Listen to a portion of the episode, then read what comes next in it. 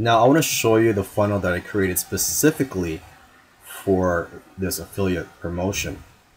Here is the first version of the landing page that I created. I created two versions uh, because this first one didn't convert too well.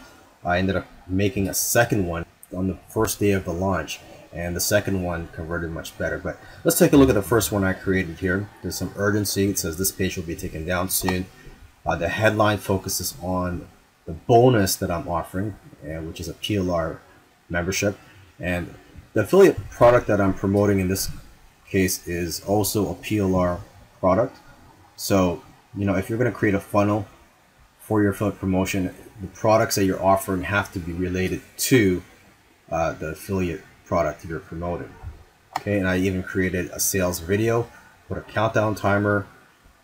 Now let's take a look at the second landing page I created, which converted much better. The headline is emphasizing the actual product I'm giving away. Okay, I'm using the same sales video